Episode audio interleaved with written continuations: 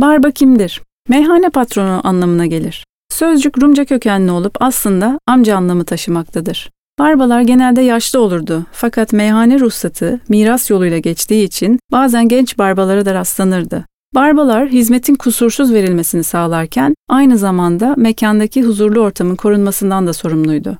Yeni müşteriye önce bir bakılır, sonrasında söz sınavına dahil edilir, eğer barba yeni gelen müşteriyi beğenmezse isteksiz hizmet edilirdi. Para kaygısı ikinci planda kalırdı.